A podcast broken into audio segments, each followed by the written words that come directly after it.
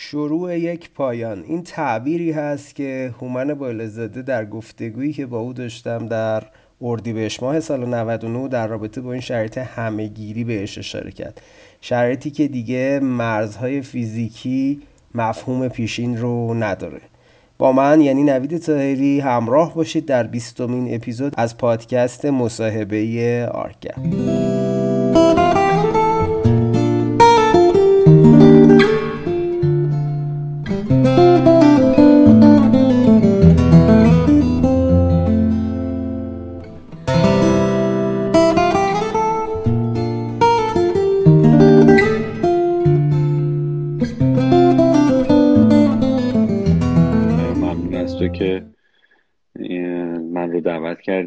گفتگو و امیدوارم که مفید باشه. رغم اینکه من اصولا عادت ندارم لایو بذارم و اینها.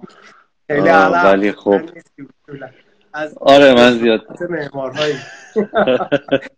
آره، لطف داری آقا می‌دونیم که ما کلا شخصیت محجوب و دوست داشتنی درجه یکت و خب آخه معمارا که دیدی همه یه حالت منبری دارن. یعنی دوست دارن برن و دیگه از بالای منبر. بعد بعد التماس کنید تو رو خدا اجازه بدی. ولی خب شما یه ذره از این قضیه مستثنا هستی. حالا من ما امشب جلسه 24 م این گفتگوها هست و یه دونه دیگه یه اپیزود دیگه تقریبا مونده. حالا بعضی از برنامه هایی که اینجوری امتداد پیدا می‌کنه خیلی ها فکر می‌کنم باید مثلا الان قطعا به این نتیجه گیری قطعی برسه. در صورتی که ما بیشتر می‌خواستیم نظر دوستان حالا معمار صاحب نظرمون رو در رابطه با شرایطی که حالا درش قرار گرفتیم ببینیم. الزاما هم این نظرات قرار نیست صد درصد نظرات حالا خیلی تخصصی یا تاثیرپذیر باشه. هر کسی از منظر و دریچه دید خودش به این اتفاقی که به هر شکل همه رو متاثر کرده تو دنیای امروز همین الان که داریم صحبت می‌کنیم بالای یک میلیون و چند صد هزار نفر جونشون از دست دادن و خب تبعاتی داشته به هر شکل. تو قضیه رو تا چه حد اصلا جدی می‌بینی؟ آیا اصلا حساسیتی این مدت برای خودت داشته؟ تغییر توی روتین زندگی حرفت کارت؟ ببین من فکر کنم خیلی موضوع جدیه. به عبارتی من اسمشو می‌ذارم شروع یک پایان. همونطور که دوره های از زندگی بشر با یک مسائل جدی روبرو بوده. و تغییرات بنیادی رو در ساختارهای زندگی گذاشته این هم از این نوع اتفاق هستش. و اصلا نمیشه مسئله رو دست کم گرفت و در نوع خودش بی سابقه است. از این جهت که یک موضوع مطرح میشه در جغرافیاهای مختلف جغرافیاهایی که در ذات خودش فرهنگ و روش های برخورد با اون موضوعش در اونها کاملا متفاوت بوده و در صورتی که یک مسئله در اونها به وجود اومده و اون تحت عنوان حالا کرونا به عنوان یک ویروسی که رفتارش ناشناخته بوده برای بشر میاد و انقلابی رو تحت عنوان انقلاب یهویی سکوت رو برای شهرها به وجود میاره. و این سکوت یا این تفکر در واقع به شدن چرخه حیات حالا انسانی بیشتر نه طبیعت. چون طبیعت که کارش حالا اجازه من چون راجبه این موضوع تمرکز شاید حرفم رو از دست بدم. راجبه در واقع این پایان این سبک زندگی که وجود داره ما در آسمان خراشا داریم زندگی می‌کنیم در پوز این رو میدیم که در ماشین فلان داریم رانندگی می‌کنیم یا در فلان کیف رو دستمون می‌گیریم. در واقع دو به نظر من شروع پایان این نوع نگرش ها هست در سبک زندگی. و همینطور که می‌بینیم این اتفاق وقتی که رخ میده همه آدم ها با همه سلیقه ها با همه تفاوت هایی که براشون وجود داشته از لحاظ بیس اقتصادی یا بیس فرهنگی براشون این مسئله یکسان هست و باش روبرو هستن و گریبانگیره از این جهت. و به نظر من یک اتفاقی رو داره رقم می‌زنه که به نظر من در سبک زندگی آدم ها ما تغییرای بنیادی رو شاهد خواهیم بود. این تغییرات بنیادی از جنس سبک غذا خوردن شاملش میشه سبک کشاورزی شاملش میشه. سبک حتی معاشرت ها شاملش میشه و و خیلی از ابعادهای مختلفی که وجود داره رو در بر می‌گیره که حالا اینها از جنس جامعه شناسی هست و جامعه شناسا باید رجبش خیلی تحلیل داشته باشن. ولی اون چیزی که می‌تونه مرتبط بشه به حالا معماری خب وقتی که سبک زندگی آدم ها عوض بشه ما نیاز به یک سبک جدید معماری هم خواهیم داشت. نمی‌تونیم بگیم که ما در این دهه اخیری که حالا اتفاق افتاده ما آدم ها رو کردیم توی یه سری قوطی کبریت و تبعاتش رو داریم می‌بینیم. یعنی تبعاتش من وقتی که داشتم میومدم امروز خونه اتفاقا یک تبلیغی رو دیدم. نوشته بود که ما کمکتون می‌کنیم که حالا مضمون دقیقش یادم نیست ولی کمکتون می‌کنیم که بعد از این کرونا با افسردگیتون و استرستون و با بیماری هایی که براتون به وجود اومده مقابله بکنیم. این یعنی چی؟ یعنی اگر واشکافی بکنیم این مسئله رو این یعنی این که ما در یعنی به واسطه این کرونا یا یک ویروس خیلی میکروسکوپی دوچار یک بحرانی شدیم که سلامت روانیمون به خطر افتاده. این سلامت روانی برای چی به خطر افتاده؟ برای اینکه ما در خانه هایی زندگی می‌کنیم که انسان ها رو محافظت نمی‌کنه از این نوع عواملی که ناخواسته هستش. بله. عوامل ناخواسته ای که در آینده ممکنه به صورتهای مختلفی هم به وجود بیاد برای شهرهامون و انسانها. به واسطه این نوع سبک زندگی که برای خودشون انتخاب کردن. بنابراین ما باید به این موضوع فکر کنیم که چه اتفاقی داره میفته و چرا اون آدم دچار افسردگی و دچار بحران شده. این رو بعد ریشه یابی بکنیم و راجبش بیایم در حوزه معماری صحبت بکنیم. حالا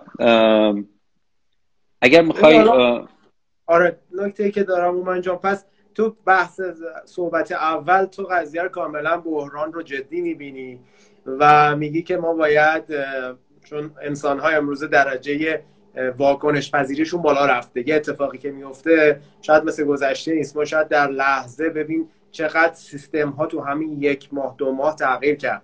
شکل و شمایل کارهای اقتصادی بیزینس ها خیلی عوض شده. خیلی از کسب و کارها مجبور شدن جدیتر به سیستم الکترونیک و آنلاین بودن فکر کنن. همین business خودمون کار ما خدمات معماری بخشش رو ما مجبور شدیم و الان هم شاید برامون مثبت هم بوده یه بخشش. یه بخشش هم نه کارمون رو سختتر کرده. نکته که هست پس بحران جدیه و به قول تو این تو جغرافیاهای مختلف تقریبا تاثیر یکسان گذاشته که در ماهیت و ذات زیست انسان تو جغرافیای مختلف ما الزاما الگوی معماری و شهرسازی یکسان نداریم و اینا متفاوته. ولی یه نتیجه گیری کوچیک می‌خوام بکنم. احساس می‌کنم تو همه دنیا این بیتفاوتیه رو معمار و شهرسازا داشتن. در نتیجه تو تمام کشورها به همین میزان آسیب پذیر شدن. حتی کشورهایی که ما فکر می‌کردیم اینا تو اوج تکنولوژی فناوری و قدرت هستن. مثل آلمان ژاپن امریکا. حجم یعنی فراگیری خیلی عجیب هست. مطلبی که حالا تو قسمت بعدی می‌خوام ازت بپرسم تو گفتی این هم بود روانشناختی اثر می‌ذاره حالا هم بود فیزیکی یعنی سلامت خیلی از آدم ها رو از جسمی هم در تاثیر قرار داده.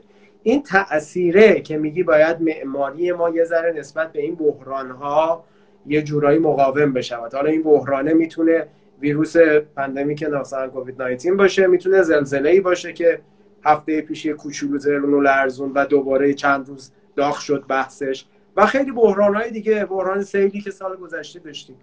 اینو تاثیرش رو معماری حالا خودت به عنوان یک معمار و در جایگاهی که خب حالا شهرسازا خیلی اسکیلشون بزرگتره ولی ما دانه های بافت رو طراحی می‌کنیم به هر شکل. اینو چجوری تو کار خودت مثلا می‌بینی؟ آیا فکر می‌کنی از فردا اگر یه پروژه بیا تو دفتر شما نگرش شما از چیزی که سه ماه پیش بود نسبت به امروز یه دگردیسی خاصی رو طی کرده یه جور دیگه ای داری موضوع رو آنالیز می‌کنی یا نه؟ همون فرایند رو طی می‌کنی حالا با یه ملاحظات جزئی. ببین من قبل از اینکه به این سوالت اصلا جواب بدم یه بحث کلی تری رو می‌خوام مطرح بکنم و اون اینکه این اتفاقی که افتاده چطور می‌تونه ابعادی رو یا کلید واجه رو باز تعریف بکنه؟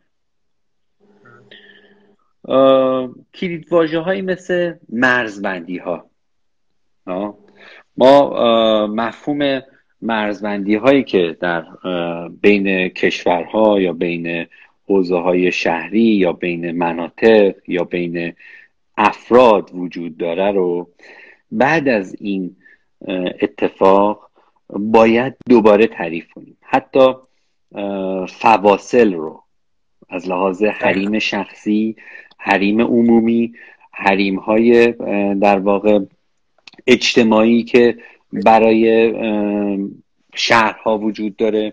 وقتی که مفهوم مرز رو چون یکی از دغدغه من هم در معماری هست وقتی که موضوع grid بندی مثلا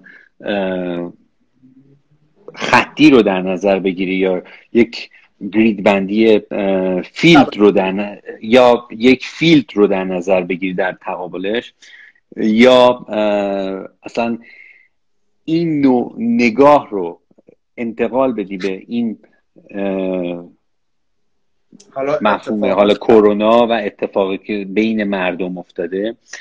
ما شاهد این خواهیم بود که در کلمه یا مفهوم مرز ما باید اون رو عوض بکنیم بازنگری کنیم بازنگری بکنیم و ببینیم که اصلا چجوری خواهیم دید. مرز بین دو حتی این رو می‌تونیم از شهر شروع بکنیم بین کشورها و چون اینجا می‌بینیم که مرزی دیگه مرز فیزیکی در اینجا کاری نمی‌کنه برای ما. و به راحتی رد میشه این ویروس رد می‌کنه این موضوع و بحران دیگه نمی‌تونه با محدود کردن مرزها جغرافیایی بیاد مقابله بتونه بکنه و مسوم باشه از این اتفاق. بنابراین ما در حتی از اون مفهوم بزرگ تا به مفهوم ریز بین دو نفری که در یک خونه زندگی می‌کنن. بین دو تا اتاق مرزبندی شاید دوباره باید تعریف بشه. و به عبارتی تقسیم بندی های قطعی که ما در معماری وجود داشته یا دیسیپلین های قطعی که در معماری وجود داشته به نظر من عوض خواهد شد. یعنی ما شاهد در آینده شاهد معماری های قابل انعطافتری خواهیم بود به یک نوعی. و اینقدر مرزبندی ها رو بین قطعی بودن و اینکه نتونیم چی رو تغییر بدیم حتی در شهرهامون شاهدش دیگه نخواهیم بود چون غلطه و کار نمی‌کنه. می‌بینیم که ما به این نیاز خواهیم داشت که فضاهایی که برای یک کاربری تعریف شده در زمانهای کاملا اون عوض بشه و در شهر یک جور دیگه ای رفتار بکنه. رفتارهاشون عوض خواهد شد.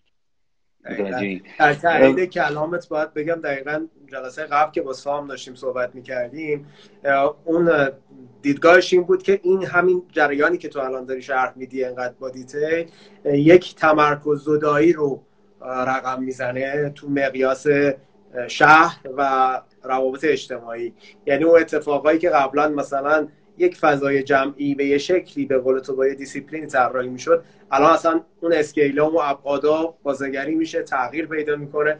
کما اینکه بعضی از چیزها هم می‌بینی خیلی سریع. مثلا من دیدم همین page designboom یه رستوران جدیدی رو داده بود که یه سری حبابایی میومد رو سر آدما خیلی این فیلم های عجیب غریب قرن 21 این فضای ذره ناملموسه برام. ولی شاید مربوط به اون حرفی که گفتی سامم بهش اشاره کرد مفهوم تراکم خب، در واقع اینجا مطرح میشه. ما مفهوم تراکم رو در شهرهامون چجوری باید تعریف کنیم و باز تعریف بکنیم به عبارتی که بتونه مقابله بکنه با بحران هایی که باهاش روبرو خواهیم شد. می‌بینیم در شهرهامون به دلیل انباشت و تراکم نامتناسبی که در مناطق مختلف وجود داره این پخش شدن ویروس هم متفاوت رفتار می‌کنه. پس می‌بینیم که در یک شهری مثل نیویورک خیلی از لحاظ تکنولوژی از لحاظ حتی توسعه اقتصادی در بالاترین سطح خودش هست یهویی مرگ و میر زیادی رو داره در درون خودش. به دلیل اون آسمان خراش هایی که داره به دلیل اون خیابون های باریکی که برای ماشین ها طراحی شده. ولی از اون ور در یک حومه شهری که وجود داره و به دلیل تراکم کمترش کاملا اون مسئله مرگ و میر کنترل شده و یک جور دیگه ای رفتار می‌کنه. پس مسئله تراکم و بازنگریش در گونه های زیستی ما خیلی مسئله مهمی خواهد بود و باید در آینده نسبت به اون یک بازنگری های جدی اتفاق بیفته و ما مجاز نیستیم مثلا در یک شاید در آینده بعد اون روش باز دقیقتر بررسی بشه. در یک آسمان خراش خیلی با ارتفاع آره. زیاد بتونیم زندگی بکنیم. می‌دونی؟ یا یا اینکه به قولی مثلا هومن شاید یه سری ملاحظاتی چون به هر شکل تکنولوژی باعث شده ما خیلی چیزها رو بتونیم منطبق با نیازها امروز تولید کنیم. مثلا یکی از مشکلات همین مجموعه های عمودی بلند مرتبه فضاهای مشترک و ویدهایی هست که حالا بحث تهویه انتقال این ویروس و اینا داره توش اتفاق میفته. حالا چه نوع فیلترینگی چه نوع تهویه‌ای چه نوع استیلیزاسیونی باید اتفاق بیفته که شاید چون واقع بینانش مثلا فکر کن شهری مثل نیویورک رو از آسمان خراشاش خالی کنیم. چیزی دیگه ازش اصلا شاید نمیمونه. ولی خب این چیزی هم که میگی واقعا پیچیده است و حجم بالایی از پژوهش تحقیق ملاحظات بله. فنی که اصلا سخت می‌کنه کار طراحی رو ببین یکی از مسائلی که باز مربوط به همون صحبت خودت میشه این هستش که بازنگری در تکنولوژی های ساختمانی خواهد بود. خیلی از مسائلی که حالا ما به عنوان تکنولوژی داریم استفاده می‌کنیم رفتارهای غلطی نسبت به همین ویروس دارن. مثلا همین تحویه های مطبوعی که خودشون به یک نوعی فیلترینگ درستی نداره. پس ما باید چیکار بکنیم به عنوان معمار؟ اصلا می‌تونیم کاری بکنیم. من فکر می‌کنم ما به عنوان معمار گاهن غافل از این میشیم که می‌تونیم در تکنولوژی هم تکنولوژی مساله هم دخیل باشیم. یعنی مسالهی رو به وجود بیاریم که تنفس ساختمان رو بین بیرون و درون عوض بکنه. و نیازی به این همه چه سیستم های عجیب غریبی که گاهنم رفتارهای غلطی نسبت به انسان نشون میده رو ازش یه ذره دور بشیم. یعنی من فکر می‌کنم که آینده معماری و آینده بشر به تلفیق بیش از بیش طبیعت به همراه تکنولوژی خواهد رفت. یعنی این قضیه نه اونقدر می‌تونه نزدیک بشه به سمت تکنولوژی صرف و نه می‌تونه نزدیک بشه به طبیعت صرف. یعنی یک بینابینی بین این دو موضوع اتفاق خواهد افتاد. که ما می‌بینیم مثلا در قرن بیستم خب خیلی از طبیعت دور بودیم. یا شهرهامون در حال خوردن طبیعت به عبارتی هستند و این باعث شد که سلامت انسان به عنوان مصرف کننده در این شهرها گاهن به خطر بیفته. پس اگر ما نگاه آینده نگری نسبت به موضوع داشته باشیم مفهوم حتی مساله در آینده می‌تونه بازنگری بشه در قالب معماری و بیایم راجع به اونها فکر بکنیم. مثلا اگر کسی راجع به این موضوع فکر می‌کرد که یک مسالهی بسازه در ساختمان که نسبت به ویروس فرزن یعنی صورت مسئله های جدیدی رو به وجود خواهیم آورد در آینده که بتونه سریعتر پاک بشه بتونه تنفس درستی داشته باشه بتونه با خورشید یه جوری کار بکنه که مثلا این ویروس از بین بره یا بتونه در حادثه هایی که ما هنوز فکرش رو نکردیم که زیاد خواهد بود. ما هنوز نمی‌دونیم. ما هنوز همین اتفاق هم هنوز به درستی کشف نکردیم که چه رفتاری خواهد داشت. بنابراین ما باید یاد بگیریم و درسمون رو این یک بچه که داره همینطور تجربه می‌کنه باید شروع کنیم به باز تعریف این کلمات. خیلی خوبه. اتفاقا می‌خواستم اینو بگم که گفتی متریال هایی که می‌تونن جور دیگری باشه رفتارشون با امیر حسین تبریزی صحبت می‌کنیم تو همین گفتگو. امیر حسین گفت ما روی سری بتونای اسفنجی مدت داشتیم کار می‌کردیم که اینا جاذب سربند و کمک می‌کنن مثلا اگه تو بدنه های شهری کار بشن تا یه حد زیادی از این سرب معلقی که با از اگزوز ماشینا میاد بیرون و اینها رو می‌تونن جذب کنن. خب حالا این یه چیز خیلی ساده است. قطعا ویروسه نوع عملکرد و رفتارش خیلی متفاوته. ولی همونطور که امروزه می‌دونیم خیلی سیستم های تهویه هوای خانگی هست نه اون مرکزی ها اینه که تصفیه می‌کنن. یونساز هستن ذرات گرد و غبار رو جذب می‌کنن. خب اینا می‌تونه شیوه های پیشرفته ترش باشه روی بحث حالا در اسکیل اون ویروس میکرومتری هم حتی ورود بکنه به این شکل. خب حالا اینا رو که گفتی خیلی جذاب بود برای من. من سوال حالا سوال نه ولی برای اینکه گفتگومون حالا یه مقدار بتونه برسونه به یه نقطه ای که حالا به نتیجه گیری شفافتری من البته اون سوالت رو که پرسیدی و من خواستم آره این نتیجه گیری اتفاق میفته تو سیستمت که یه جورایی گفتی آره فکر می‌کنم. اصلا دگرگون می‌کنی یعنی به عبارتی تغییر از جنس ببین ما این رو هم اضافه کنم به مطلبم. ببین در معماری ما خب در از زمانی که بشر روی زمین داره زندگی می‌کنه دانش های مختلفی رو به دست آورده تا به امروز. خیلی از اونها معاصر سازی شده. خیلی از اونها گم شده در لایه های دوره های معماری ما و خیلی مناطق جغرافیایی محدود شده.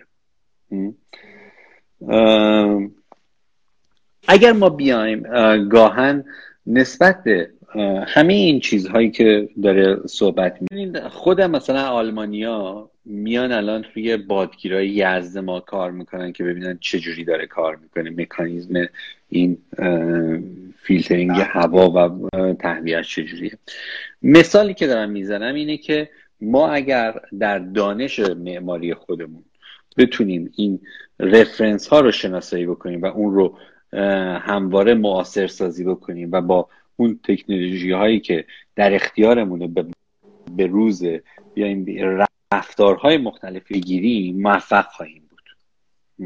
و برای همین میگم که خیلی جاها ما نسبت به تکنولوژی و به حتی مساله می‌تونیم یک جور دیگه نگاه کنیم و بازنگری بکنیم و اون رو فقط مصرف کنندهش نباشیم.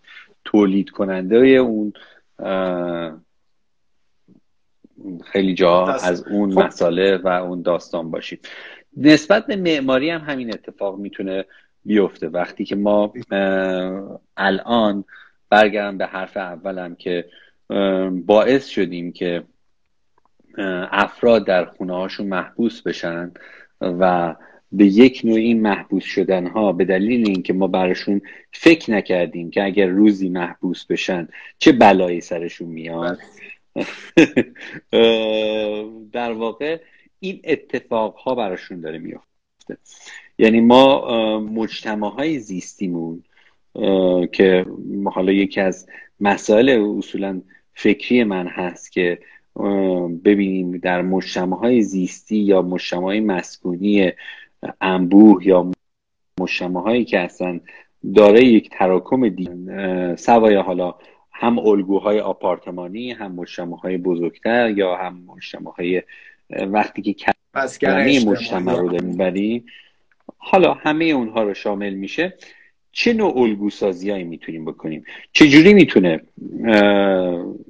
طبیعت چجوری می‌تونه نور تهویه به درستی توی اونها رفتار بکنه در جغرافیاهای خودشون؟ چون همه اینایی که من دارم میگم اصولا مربوط میشه به جغرافیا. یعنی اگر جغرافیا رو ازش حذف بکنی بیمعنی خواهد بود. چون رفتارهای یک ساختار اصولا یعنی ساختار وقتی که مفهومش رو دارم بهت میگم از این جهته که معماری به یک نوعی ساختاری هست که در جغرافیاهای مختلف باید به درستی کار بکنه.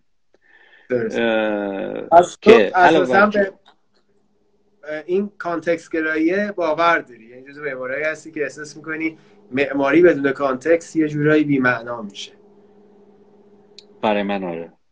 یعنی مسئله معماری چون رفتار یک ساختار به عنوان یک دیسیپلین یا به عنوان یک مسئله ارتباطی می‌تونه در جغرافیای مختلف در یک جغرافیا. درست کار بکنه در های دیگه. کاملا جواب نده و اشتباه باشه. بنابراین نمی‌تونی اصلا این رو حذف بکنی از معماری حتی در فرهنگ. حتی در شما این قضیه یک چیز لاینفکیه در مسئله. و من حالا برگردم به مسئله های سکونت ما اگر بتونیم در معماری های زیستیمون راجع به این فکر کنیم که اگر قراره یک کسی دو ماه در خونه خانه به مفهوم محل زندگی نه یک جعبه ای که از یک پنجره فقط بیرون رو ببینه بخواد نره بیرون چه کار می‌تونیم بکنیم و چجوری می‌تونیم مفهوم ارتباط رو در اون خونه به یک نوع دیگه بازنگری بکنیم. برای همین هستش که در باز من برمیگردم به یاد گرفتن از محله های خودمون که ما میدان داشتیم محله داشتیم و بعد حیات داشتیم. اینها سلسله مراتبی بودش از لحاظ فضا حریم بندی های اجتماعی یا مرزبندی های اجتماعی و فردی که توی الگوهای سکونتی به نظر من خیلی مسئله مهمی خواهد بود. باز تعریفیشون تو الگوهای سکونتی و حضور طبیعت در اونها. چون حضور طبیعت شما رو می‌تونه از لحاظ سلامت همیشه درست مراقبت سلامت روانیه رو منظورته در حقیقت اون حس من تجربه خودم رو بگم در دوره این کرونا. من توی حیاتمون مثلا خب چون کاری نداشتم مثلا باغبونی می‌کردم و مثلا کارهای حیات رو می‌رسیدم و اینا. اصلا حس نکردم این موضوع رو. برام نه تنها زجرآور نبود اصولا جذاب. حالا به حال نسبت به الگوهای سکونتی ما اگر بتونیم این رو باز تعریف بکنیم حتی در نحوه معاشرت معاشرت تعاملی اجتماعیمون که در آپارتمان ها وجود داره یا در الگوهای زیستیمون وجود داره باز این اتفاق می‌تونه بازتریفش خیلی بازتریف این کلمات یعنی تو نظرت اینه که الان اتفاقی که تو زندگی امروز افتاده و برای بچه‌هایی که حالا شاید معماری جوان هستن مبتدیتر یا دانشجوان یه خیلی ساده این حرف تو باز تعریف بکنم. در گذشته ما سلسله مراتب داشتیم از اون به قول تو از اون میدانه میمدیم توی یه معبری از اون معبره میمدیم دوباره توی فضای محدودتری. بعد ورودی خانه دوباره یه فیلتری اتفاق میافتاد. یه میان کنه یا به اصطلاح حیاتی بود و بعد فضاهای اتاقهای زندگی که تازه اسم خاصی هم نداشتن. اتاق خواب نبود. یا اتاقی بود که توش حالا ممکن بود شب بخوابن ظهر نهار بخورن یا نمی‌دونم مهمونی و مراسم هم که می‌گرفتن همه از همون فضا استفاده می‌کنن تو زندگی امروزمون ما یه آپارتمان داریم در بهترین حالت یه لابی و بعد خیابان. یعنی با ماشین میای تو پارکینگ خیلی موقع از تو پارکینگ هم میای دیگه اون لابی هم نمی‌بینی و مستقیما میری داخل خانه. خانه هم که درک وسطش. این مفاهیم گاهن دوچار یه مقدار لوس, شد، لوس شده گاهن. متاسفانه. به دلیل کهنگرایی که گاهن بعضی از دوستان گفتن اینها رو به این شکل مثلا بریم من نمی‌خوام وارد این حالا بحث بشم.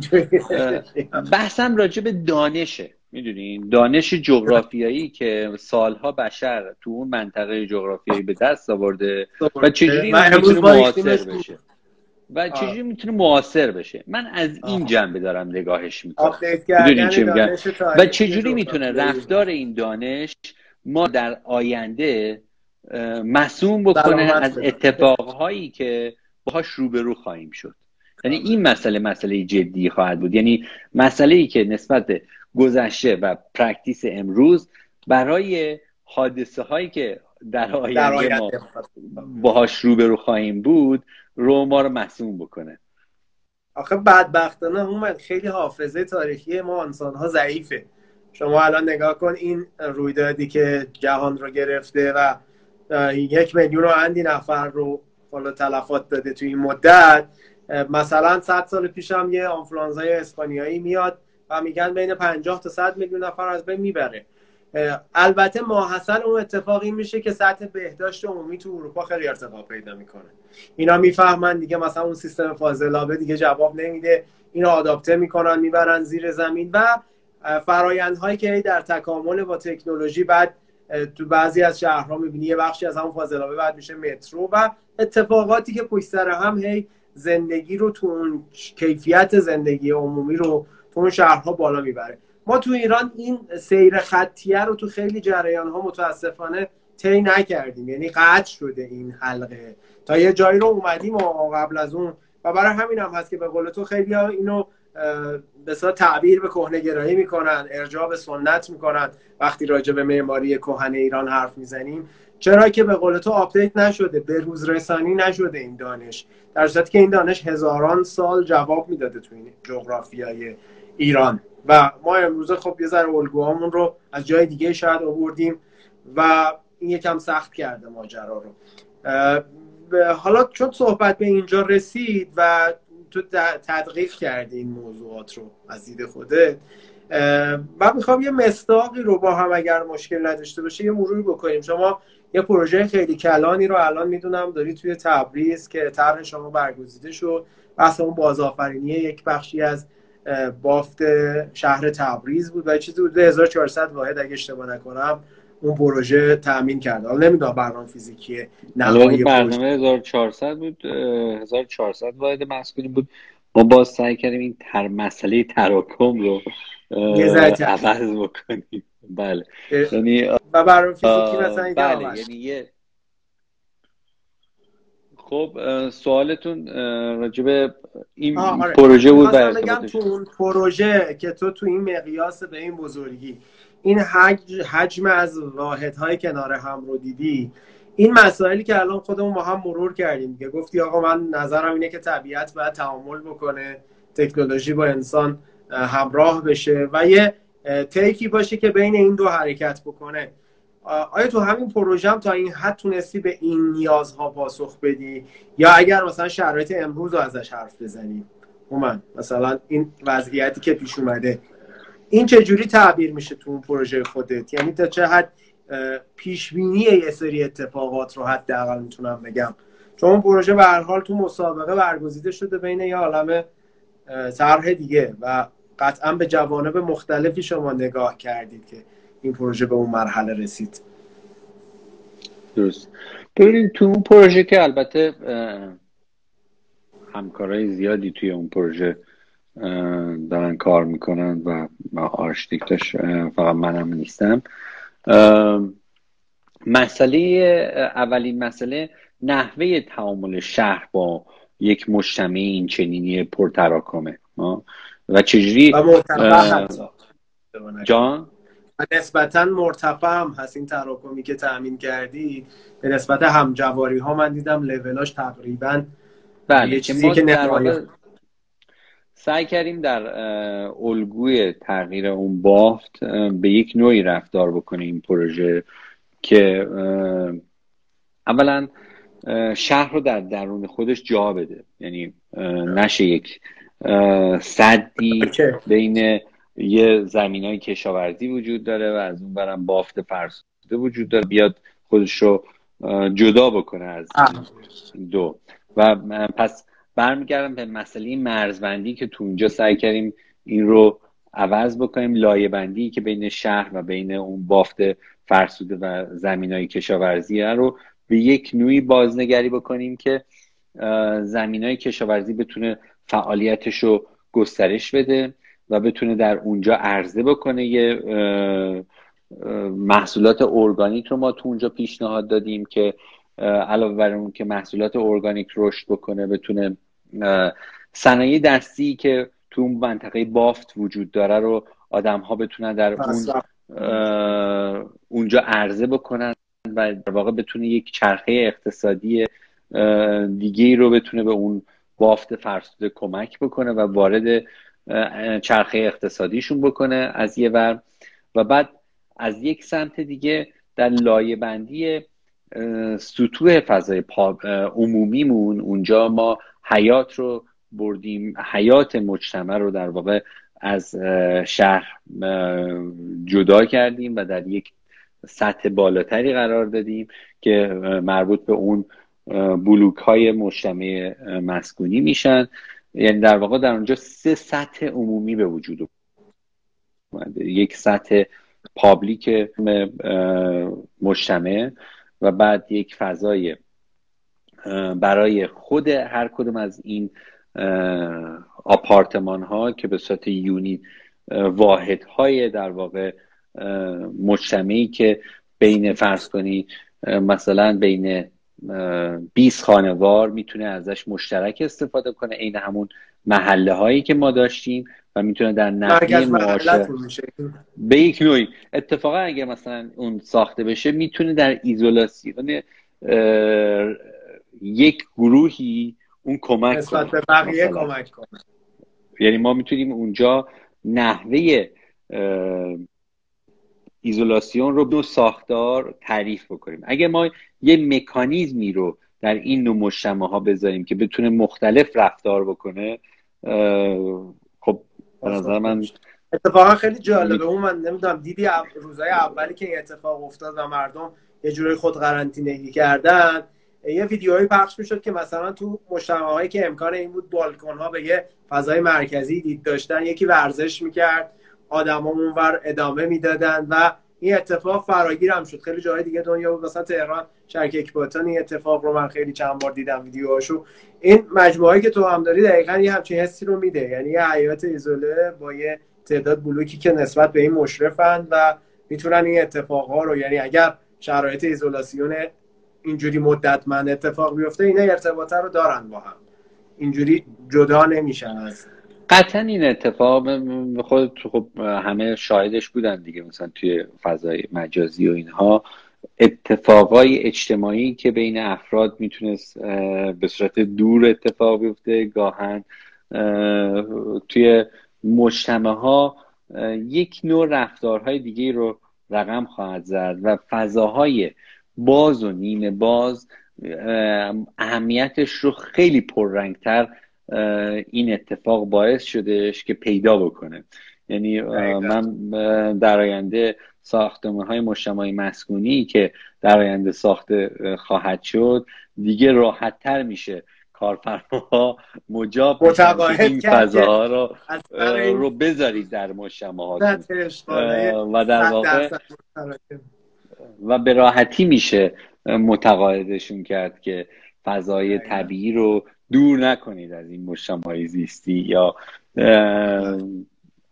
از این جور اتفاقا یا بتونه ساختمون به درستی نفس بکشه در این نوع مجتمع ها یا به درستی بتونه سهم نور خودش رو صاحب بشه یا بله. بتونه به درستی در واقع ارتباط برقرار کنه با واحد همسایگی یا بتونه در عین حال که به ایزوله بکنه در زمانهایی هم بتونه با اون معاشرت بکنه. این یعنی در واقع اینها مسائلیه که ما باید در آینده راجبش تمرین معماریمون رو متمرکز بکنیم راجع به این بحثا. خیلی عالی ممنون واقعا ازت. یه نکته خیلی خوبی رو من از توی حرفات می‌خوام بیرون بکشم و این رو برای عزیزایی که همراهن با ما تو این گفتگو و خیلی موقع به نظرشون فضای کار معماری جای کاری برای این تازه واردها نداره و محدود شده به یه سری اسمهای بزرگ و آدم شناخته شده. تو گفتی ما باید راجع به مساله و متریال ها یه باز تحقیق بکنیم متریال هایی رو تعریف کنیم. یعنی بسنده نشیم به آجر و سنگ و شیشه و غیره که هزاران سال بوده شاید این دنیای جدید متریال های جدید رو طلب کنه. بچه های ذره اگر روی بودای پژوهشی معماری هم فکر کنن به نظر من فضای خیلی خوبیه و خیلی جای کار داره. چون تشنه است دیگه یه اتفاق جدیده و هر کی بره به سمت اتفاق جدید معمولا اونایی که پایونیرن موفق دارن و اون بحثی هم که گفتی سهممون رو از طبیعت و تکنولوژی به یه شکل متعادلی سعی کنیم دریافت کنیم. چون می‌دونی معمولا ما انسان ها یه ذره افراطگرایی می‌کنیم دیگه. مثلا یه مدتی معماری ثبت شده بود همه چی هر چی پروژه می‌دیدی یه تعداد درخت هم روش بود. ولی حالا اینکه این درختها چجوری تامین آب می‌کنن اکسیژن می‌کنن ریشهشون کجا میره؟ مثلا تو خیلیاش نامتعین بود این جمعی اگر صحبتی چیزی در انتهای گفتگو حالا هست مومن جان. داری صدای من؟ آره آره میشه البته دون آدمایی بودیم که از این درخت می‌ذاریم هنوزم می‌ذاریم توی ساختمون و راجعش هم فکر می‌کنیم که آبش رو بازیافت بکنیم آب خاکستری استفاده بکنیم و چشی مثلا انرژی های در واقع بازیافتی بتونیم برای حتی تامین اون سیرکاره آب همین آب خاکستری که تو گفتی رو یه درصد بالایی از پروژه های تولیدی امروز ایران که یه حجم زیادی دارن اصلا بهش فکر نمی‌کنن. خب یکی از بحران های ایران کمابیه دیگه. این سرزمین همیشه خشک بوده. چرا واقعا مثلا به این جنبه هاش اصلا فکر نمیشه؟ ببین چه حجم زیادی از آب همیشه توی پروژه خیلی اتفاقا هست و دمت کم واقعا که اگر توی پروژه حالا این ها رو به درستی میسنجی من منظورم با دوستانی بود که فقط پست پروداکت می‌کنن پروژه نه اینکه فکر کنن. چون اندیشیدن به راه حل به نظر من مشکل اصلی معماری حل کردن مسائل و معماهاست. اگر ببین من یه نکته ای رو بگم. هر چیزی رو این یک تیغ جراحی دست یک جراح می‌تونه قرار بگیره. دست یک کسی دیگه هم می‌تونه قرار بگیره. مسئله هر موضوع معماری هم همینه. یعنی می‌تونه خیلی لوس بشه می‌تونه. وقتی که تو میگی مثلا راجع به مسئله من موضوع این نیستش که ما راجع به مسئله اینطوری فکر کنیم که یک نوع مصرفگرایی از یک مسئله رو تولید بکنیم. منظور در دیسیپلین معماری در دیسیپلین معماری چجوری بتونیم یک concept material ی ایجاد بکنیم یا یه ایده مصالحی رو به وجود بیاریم که مرتبطش بکنیم و هماهنگش بکنیم با اون دیسیپلین کلان معماری. که رفتار درستی رو نسبت به اون دیسیپلین کلان یا اون سیاست کلان پروژه اعمال بتونه بکنه. این خیلی فرق می‌کنه با اینکه ما تولید مصرف آیتم دکوراتیو با موضوع برخورد بکنیم یا به صورت دقیقا اون بطنه رو من شاید باید بهتر تصدیق کنم. یعنی مثلا دارم میگم ما یه آجوری رو شما داری تو پروژهات به صورت کلان از ده دوازده سال پیش استفاده می‌کنی تا امروز. و این آجوره رو به گونه های مختلف هی تو پروژهات من خودم احساس می‌کنم. هی غنیتر شده. هی نوع استفادهش رو بردی منظور تقریبا یه همچین حالتی هست. درسته؟ مثلا من منظورم اینه که ما وقتی که اگر فرزانم این مثالی که زدی با آجر داریم کار می‌کنیم نحوه استفادهش رو توسعه بدیم. یعنی در واقع چه در در مکانیزم رفتاریش در ساختمان چه در رفتار تنفسی ساختمان چه در حتی بیان ساختمان. در بیان ساختمان که میگم برمیگرده به اون ایده کلان پروژمون یا سیاست کلان پروژمون وقتی که اینطوری باش برخورد بشه یعنی انگار یعنی این میشه که یکی از عناصر لاینفک معماری خواهد بود در اون صورت. و عنصر یعنی دکورات نمیشه. این خیلی از پروژه هایی که آدم می‌بینه یه متریالی رو انگار به زور الحاق کردن به پروژه و واقعا که جزئی از ساختار پروژه نیست. خیلی ممنون. خیلی حرف خیلی خوب اینه حالا یه جوری با صریفش کردی. چون می‌دونم که بچه ها بعد ممکنه دوباره بشینن و اینا براشون از تجربه این گفتگوی قبلی خیلی هاشون من دیدم نکته هایی از توش در میارن و یه راهی رو جلوی بقیه من امیدوارم باز بکنه.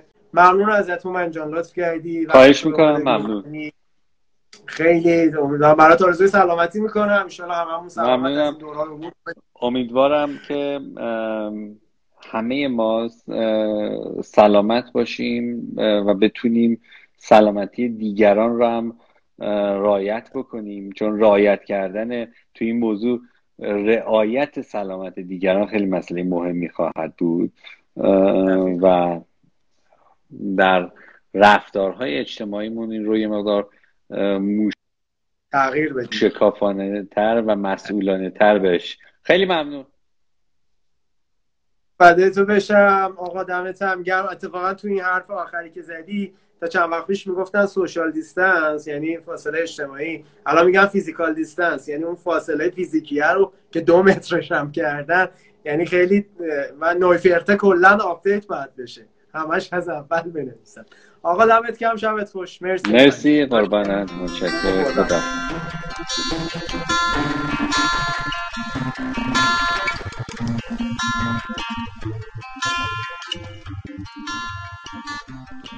اونچه که شنیدید بیستمین اپیزود از پادکست آرگپ بود. مرسی که با ما همراهید و ما رو در شبکه های اجتماعی دنبال می‌کنید. امروز آرگپ page اینستاگرام خودش رو داره. در اپلیکیشن های پادگیر هم می‌تونید ما رو همراهی بکنید. کافی هم واژه آرگپ رو search بکنید. حالا چه به فارسی چه به انگلیسی.